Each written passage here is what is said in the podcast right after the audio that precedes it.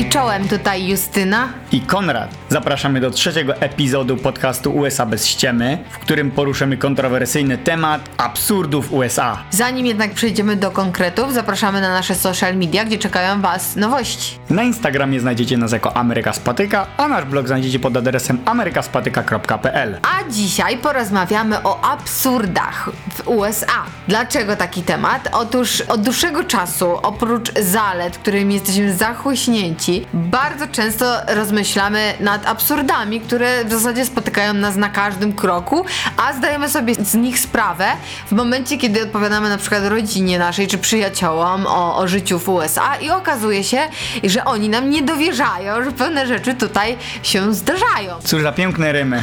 Dziękuję, dziękuję. Zachęcamy pozostać z nami do samego końca, bo poziom absurdu będzie rosnący i zaczynamy od najlżejszych przypadków, a zakończymy y, wisienką na torcie. Ale zacznijmy od początku. A początek jest taki, że do USA trzeba przyjechać i tutaj pojawia się pierwszy absurd. Otóż mamy wizę bądź wniosek ESTA, mamy wykupione bilety, wszystkie hotele zarezerwowane, samochód zapłacony, no i wsiadamy sobie do samolotu, lecimy, przylatujemy, ucieszeni, że jesteśmy w tym pięknym kraju mlekiem i miodem płynącym i nagle bach, Urzędnik patrzy i z przykrością mówi, że niestety, ale nie zostaniemy wpuszczeni do USA. Trzeba przyznać, że sytuacja dość absurdalna, tym bardziej, że teraz wszędzie mówi się o ruchu bezwizowym. No jak to możliwe, że nawet nie potrzebując wizy, my nie zostajemy wpuszczeni do USA? Więc tutaj nic się nie zmieniło, czy wizy były, czy wiz nie ma. Ostateczną decyzję zawsze podejmuje urzędnik na granicy. No i jeżeli taki oficer stwierdzi, że nie mówimy prawdy i na przykład na wizie turystycznej chcemy pracować, może odmówić wpuszczenia nas na teren Stanów Zjednoczonych. Skutkiem tego jest, że niestety osoby, które mają czyste intencje, nie chcą robić nic nielegalnego, też czasami nie zostaną wpuszczone. Czysty przypadek. Nie ma się jednak co stresować, trzeba zawsze mówić prawdę, we wszystkich wnioskach wpisywać prawdziwe informacje i liczyć, że wszystko będzie ok. Jeżeli już taka sytuacja się niestety przytrafi, to też nie ma się co martwić. Przewoźnik, który przywiózł nas do Stanów, musi nas odstawić na miejsce do portu lotniczego, w którym zaczęliśmy swoją podróż. A co ciekawe, jeżeli linia lotnicza wpuściła nas na pokład bez ważnej wizy czy wniosku, który upoważniałby nas do wstępu na teren Stanów Zjednoczonych, najprawdopodobniej Stany Zjednoczone nałożą na tę linię lotniczą dodatkową karę, co jest uzasadnieniem, dlaczego zawsze sprawdzane są wizy zaraz przed wejściem na pokład samolotu. Podsumowując, absurdalne jest to, że wydajemy mnóstwo pieniędzy, przechodzimy przez rozmowy w ambasadzie, a mimo to może okazać się, że nasz wjazd zależy od decyzji jednego urzędnika. I w dodatku to on nam powie, na jak długo w Stanach możemy zostać. Często nawet bez dodatkowych rozmów czy pytań uznaje, że to będzie nie pół roku, ale trzy miesiące. Drugim absurdem Stanów jest liczba dużych samochodów. I nie mówię tutaj o ciężarówkach, które też oczywiście są ogromne, ale są przepiękne jednocześnie. Chodzi mi o suwy i pick-upy, których jest absurdalnie dużo na drogach. Amerykanie zdecydowanie uwielbiają duże samochody i najlepszym na to przykładem jest rozmowa, którą zasłyszałem w pracy. Pani zwierzała się swojemu koledze, że musi koniecznie kupić nowy samochód. Na pytanie, jaki samochód chce kupić, powiedziała, nieważne jaki, ważne, żeby był naprawdę duży. Ale Konrad, nie pamiętasz, że przecież te auta służą przede wszystkim do przechowywania na bagażniku tego, co nie mieści ci się w garażu? Między innymi chodzi mi o kosiarkę. I tym samym przechodzimy do kolejnego absurdu. Trzecim absurdem są garaże w USA. Otóż zawsze wydawało nam się, że garaż służy do parkowania samochodu. O nie, nie, nie. I mieliśmy rację. Wydawało nam się. Prawda jest jednak inna. W Stanach garaż służy do przechowywania zbędnych rzeczy. A że jest ich dużo i Amerykanie lubią sobie przechowywać rzeczy, to samochód się po prostu nie mieści. A czasami rzeczy jest tak dużo, że nawet nie mieszczą się już w tym wspomnianym garażu i trzeba wynająć self-storage, czyli jednostkę magazynową. Jest ich tak dużo, że budynki takie znajdują się prawie w każdej mniejszej miejscowości. Pamiętacie takie show bodajże nazywało się Wojny Magazynowe. Zawsze nam się wydawało, że jest to reżyserowane, tymczasem jest to samo życie. A Amerykanie potrzebują naprawdę dużo miejsca do magazynowania i z pewnością przyczynia się do tego kolejny absurd, czyli nawyki zakupowe. W Stanach zakupy robi się niemal hurtowo. Amerykanie oprócz tego, że lubią kupować duże ilości, to często są do tego zmuszeni, bo na półkach stoją całe zgrzewki butelek czy puszek. Nawet y, mleko czy sok są w ogromnych galonowych pojemnikach. A na domiar złego Amerykanie są zachęcani do kupowania już tych ogromnych pojemników i ogromnych zgrzewek w ilościach znowu hurtowych ze względu na zniżki, które są oferowane przy kupowaniu na przykład 4 12-paków Coca-Coli albo 10 litrów mleka. Bardzo popularne są kupony, które również oferują dodatkowe zniżki i nawet w programach często pokazywane jest, jak Amerykanie walczą o to, żeby jak najbardziej zbić rachunek i żeby jak najwięcej zaoszczędzić na kuponach, co tak naprawdę wymaga zakupu kilku czy kilkudziesięciu produktów. I absurdalne jest to, że rachunek o wartości 500 dolarów można na przykład zbić do 50 czy nawet 5 dolarów, ponieważ wiele sklepów akceptuje łączenie kuponów. Przejdźmy więc do piątego absurdu, a pozostając w temacie zakupów, nie sposób nie wspomnieć o trudnościach w kupowaniu leków. Trzeba zawsze mieć receptę od lekarza. Nie można kupić też soczewek bez recepty. I tutaj hint dla turystów: zawsze bierzcie ze sobą dużo soczewek i okulary na zmianę, ponieważ nie chcecie kupować soczewek w Stanach. Ale co najciekawsze, broń można kupić bez większego problemu i bez żadnych pozwoleń. Wystarczy otworzyć cotygodniową gazetkę i wybrać sobie z całej kolekcji oferowanych broni. Istnieją jednak pewne regulacje, które innymi nam, jako nierezydentom, nie pozwalają mieć pistoletu, ale strzelbę czy karabin, czemu nie? Ma to sens.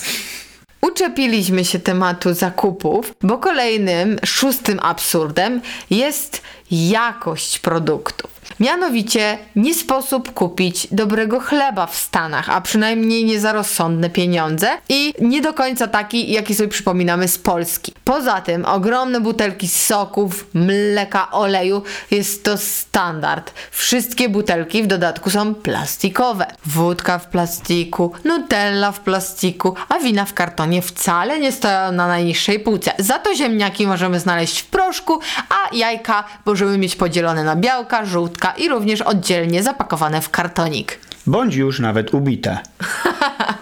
Ja jako wzięty zapukoholik e, zakupoholik, muszę wspomnieć o tym niesamowitym customer service, który urósł aż do poziomu absurdu. Przykład z życia. Jesz sobie w restauracji, pełna buzia jedzenia i przychodzi kelner i pyta, jak smakuje. Jak tutaj powiedzieć. Po prostu pokazujesz kciukiem, że jest wszystko ok. A przychodzą tak często, że aż kciuk boli. Restauracje tak bardzo stawiają na wysoki customer service, że nawet jeżeli ty pomylisz się z zamówieniem, to oni wciąż wezmą to na siebie i bardzo często będzie posiłek za darmo. I przytrafiło się to mojemu koledze, któremu tłumaczyłem, że pani zrozumiała, że on chce tylko frytki i nie chce steka, po czym on po 20 minutach zapytał, gdzie jego stek. No steka nie było, bo on nie zamówił, więc kelnerka wzięła to na siebie i miał cały posiłek za darmo. No i na koniec customer service w sklepach, czyli absurdalne zwroty. Coś, co w Polsce nazywamy nakuźniara i strasznie z tego śmieszkujemy, jest tutaj na porządku dziennym. Mało tego, Amerykanie robią to z niesamowitą gracją. Po prostu przychodzą i wyznają, że nie są usatysfakcjonowani tym produktem, a sprzedający z radością go przyjmuje i przeprasza za problem. Raz w Walmarcie spotkałem pana, który chcąc zwrócić szampon do butów, przyniósł buty, żeby pokazać, że on nie działa i nawet mu zniszczył buty. A najlepsze w tym wszystkim jest to, że on wcale nie chciał zwrócić szamponu, ale oczekiwał od Walmartu, że w jakiś sposób zwrócą mu za zniszczone buty. Natomiast w Starbucksie obok nas wparowała niegdyś pani, która po prostu po wypiciu połowy albo nawet trzy czwarte kawy stwierdziła, że jej nie smakuje i chciałaby jednak nową. Można? No można. Jedziemy dalej zatem drogą absurdów Zmieniamy tylko kategorię.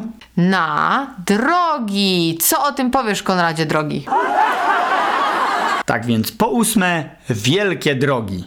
Absurdalnie wielkie. Praktycznie autostrady są nawet na wsiach. I nazywane są lokalnymi drogami. Lub jak my wolimy, głównymi drogami wiejskimi. I taka tak naprawdę wiejska droga ma co najmniej dwa pasy w jedną stronę i pas zieleni na środku. Dla mnie brzmi to jak autostrada A4. Dobrze, że wspomniałaś o autostradach, bo amerykańskie autostrady zaczynają całą serię absurdów. Zacznijmy od tego, że w porównaniu do polskich autostrad mają dwa razy więcej pasów, za to można na nich jeździć tak przynajmniej dwa razy wolniej.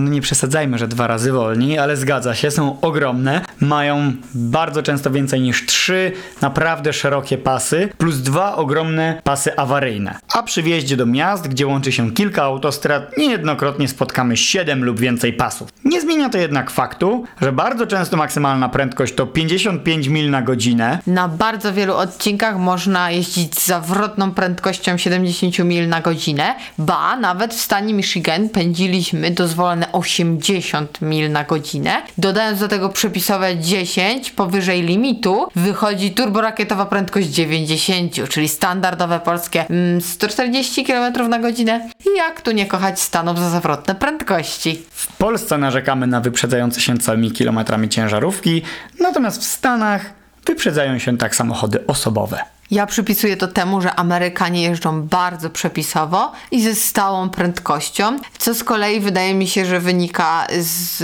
nałogowego używania tempomatu, więc udziela się to również nam i jakoś wyjątkowo nam nie przeszkadza. Pomimo wielkich dróg i bardzo dużych udogodnień, nie przekłada się to na zwinność Amerykanów na drogach, co jest już dziewiątym absurdem. A ja powiedziałabym całą grupą absurdów. O co chodzi? Mianowicie, mimo że Amerykanie mogą jeździć od bardzo młodego wieku i ceny prawa jazdy są niskie, ostatecznie obserwowane umiejętności określiłabym jako mm, słabawe. Na to jednak może się składać wiele więcej czynników, jak choćby super prosty i tani egzamin. Niestety bardzo często widzi się również, że kierowcy korzystają z telefonów, bo przecież auto w zasadzie może jechać samo, automat jest wszędzie, tempomat dodatkowo, jazda jest wyjątkowo łatwa, ingerencja kierowcy minimalna, zatem nikt w silnik się nie wsłuchuje i nie ma pojęcia jak działa. Lusterka są mocno przybliżające i osobiście nie wiem czemu ma to służyć. Za to często sygnalizują za nas, że mamy ślepy punkt, to znaczy auto mamy w ślepym punkcie. Kierowcy jakby polegają na tym, mimo że na egzaminie należy się przykładnie oglądać za ramię. Co jeszcze? Dodatkowo znaki są bardzo proste, wręcz napisane jak instrukcja, zamiast symboli, które trzeba wkuć na pamięć. Przykładem jest tutaj znak Wrong Way, który sygnalizować ma, że jedziemy pod prąd, ale samo jego umiejscowienie jest dosyć absurdalne, bo nie znajduje się zaraz przy wjeździe na daną drogę, ale dopiero kilkadziesiąt metrów dalej. Więc de facto już jedziemy pod prąd. Ja osobiście najbardziej lubię znak, że tutaj nie ma outletów. Nigdy tam nie wjechałam, no bo po co? No, absurdalny znak.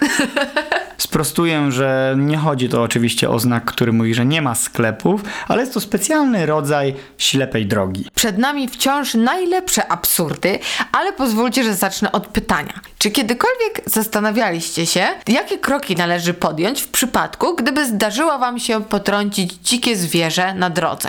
Dość absurdalne pytanie.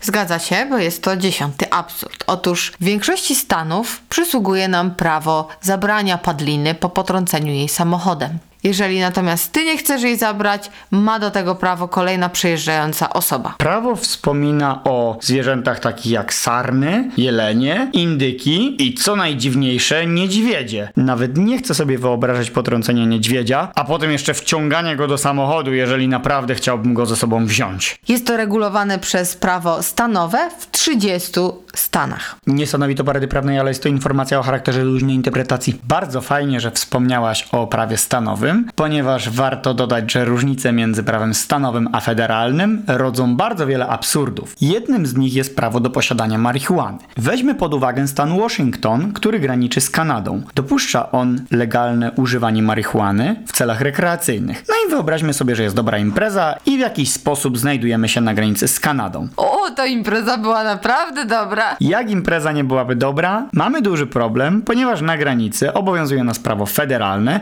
które zabrania posiadania marihuany. Więc nie polecamy na gastrotripy wybierać się do Kanady. Mamy nadzieję, że było to dosyć jasne, że prawo stanowe często stoi w sprzeczności z prawem federalnym. O, Pozostając w temacie prawa, warto tutaj wspomnieć o kolejnej ciekawostce, która troszeczkę zakrawa o absurd, a mianowicie o prawie własności. Mam tutaj bardziej na myśli poczucie prywatności, które u nas w Wisconsin jest bardzo, bardzo widoczne w przestrzeniach publicznych, kiedy to na przykład jesteśmy w środku lasu i ni stąd, ni zowąd pojawia się nagle tabliczka zakaz wstępu, teren prywatny, która jest często zardzewiała, stoi za drzewem, ale oznacza, że za tą tabliczką nie możemy wchodzić. W skrajnych przypadkach może nas zatrzymać policja. Prywatność prywatnością, ale do Twoich pieniędzy zawsze ktoś znajdzie dostęp, a szczególnie ubezpieczalnie i służba zdrowia. Tak więc przechodzimy do kolejnego absurdu, czyli absurdalnie wysokie składki na ubezpieczenie zdrowotne. My za cały pakiet ubezpieczeń, za mnie i za Justynę, płacimy kilkaset dolarów miesięcznie,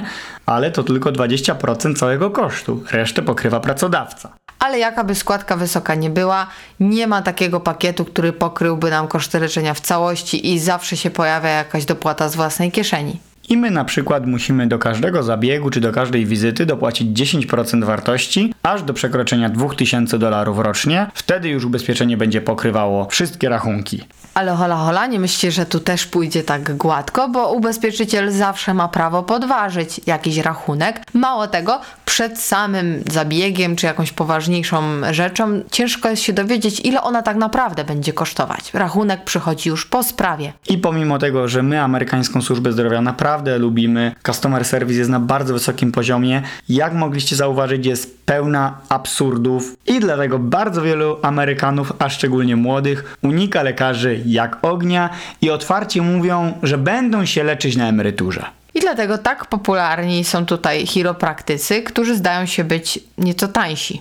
Ale na tym nie koniec absurdów, bo za dentystę płaci inne ubezpieczenie, za okulistę płaci jeszcze inne ubezpieczenie, ale o tym możecie bardziej szczegółowo przeczytać w naszym poście na amerykaspatyka.pl, w którym mówimy ile kosztuje wizyta u okulisty i jak ona wygląda. I tym samym przechodzimy do naszej wisienki na czekoladowym torcie. Schodzimy na nieco bardziej gówniane tematy. I ja znów pokuszę się o pytanie do Was. Czy z aktywną biegunką wybralibyście się na basen? Muszę przyznać, że zaskakujesz dzisiaj pytaniami. tak, otóż Stany zmuszają do zadawania nietuzikowych pytań, do myślenia out of the box i często dają nam wręcz gotowe odpowiedzi. To jest nasz kolejny absurd, bo przy wejściach do basenu mamy gotową odpowiedź, że na basen z biegunką aktywną wchodzić nam nie wolno. Ja w takiej sytuacji wolałbym posiedzieć jednak nad inną wodą, ale jak to ujął nasz bardzo dobry przyjaciel, sraczka to choroba narodowa Amerykanów. Oczywiście nie ma tutaj się z czego śmiać, choroba to choroba, natomiast jest to po prostu temat bardzo popularny w Stanach, słyszalny non-stop w radiu, w telewizji, w reklamach i na wspomnianych zakazach wejścia na basen. Ale to wciąż nie koniec. Mamy dla Was ostatni i najważniejszy absurd Stanów Zjednoczonych, jakim jest temat toalet i dziwnościach, jakie tam spotkamy. Pierwsza dziwność i absurd amerykańskich toalet to poziom wody. Tak więc przylatujemy sobie z Europy, jesteśmy na lotnisku, no i natura nas wzywa, biegniemy do toalety, otwieramy, patrzymy, o kurczę, zatkana toaleta, bo woda prawie przy samej muszli. Idziemy do drugiej, o kurczę, to samo, a natura goni coraz bardziej. Co zrobić, co zrobić? No i okazuje się, że jest to sytuacja jak najbardziej normalna. Otóż w Stanach poziom wody w muszli sięga aż do 3 czwartych jej wysokości. Poziom wody jest tak wysoki, że słyszałem historię o ludziach, którzy siadali na muszli i pluskali się w wodzie. Gdy już przywykniemy do poziomu wody w ubikacji, zapewne pierwsze co rzuci nam się w oczy, to wpatrzone w nas oczy publiki w toalecie.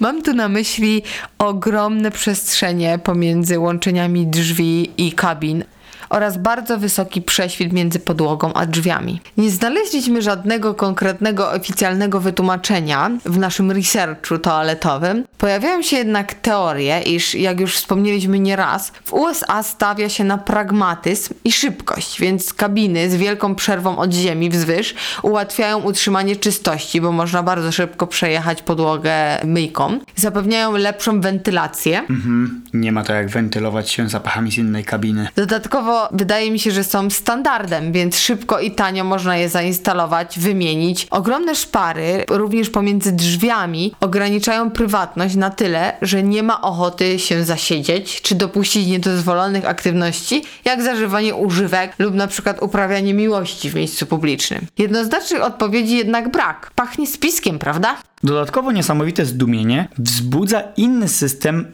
odprowadzania nieczystości. Jak już wspomniałem wcześniej, woda w muszli jest bardzo wysoka i sięga aż do 3 czwartych poziomu, czyli bardzo blisko deski. I co ciekawe, ona nie jest spychana, jak jesteśmy przyzwyczajeni tego w Europie, ale jest zasysana. I we wspomnianym przez Justynę researchu dowiedzieliśmy się, że rury w Stanach mają tylko 5 cm szerokości i bardzo często się zatykają. Na szczęście nam się to jeszcze nie zdarzyło, ale wszyscy naokoło polecają, żeby mieć bardzo dobry przedtykarz do toalet. Więc coś jest na rzeczy. Kolejna niespodzianka i dla mnie absurd w ubikacji to brak klap. Już wspomniany przez Konrada zasysaca...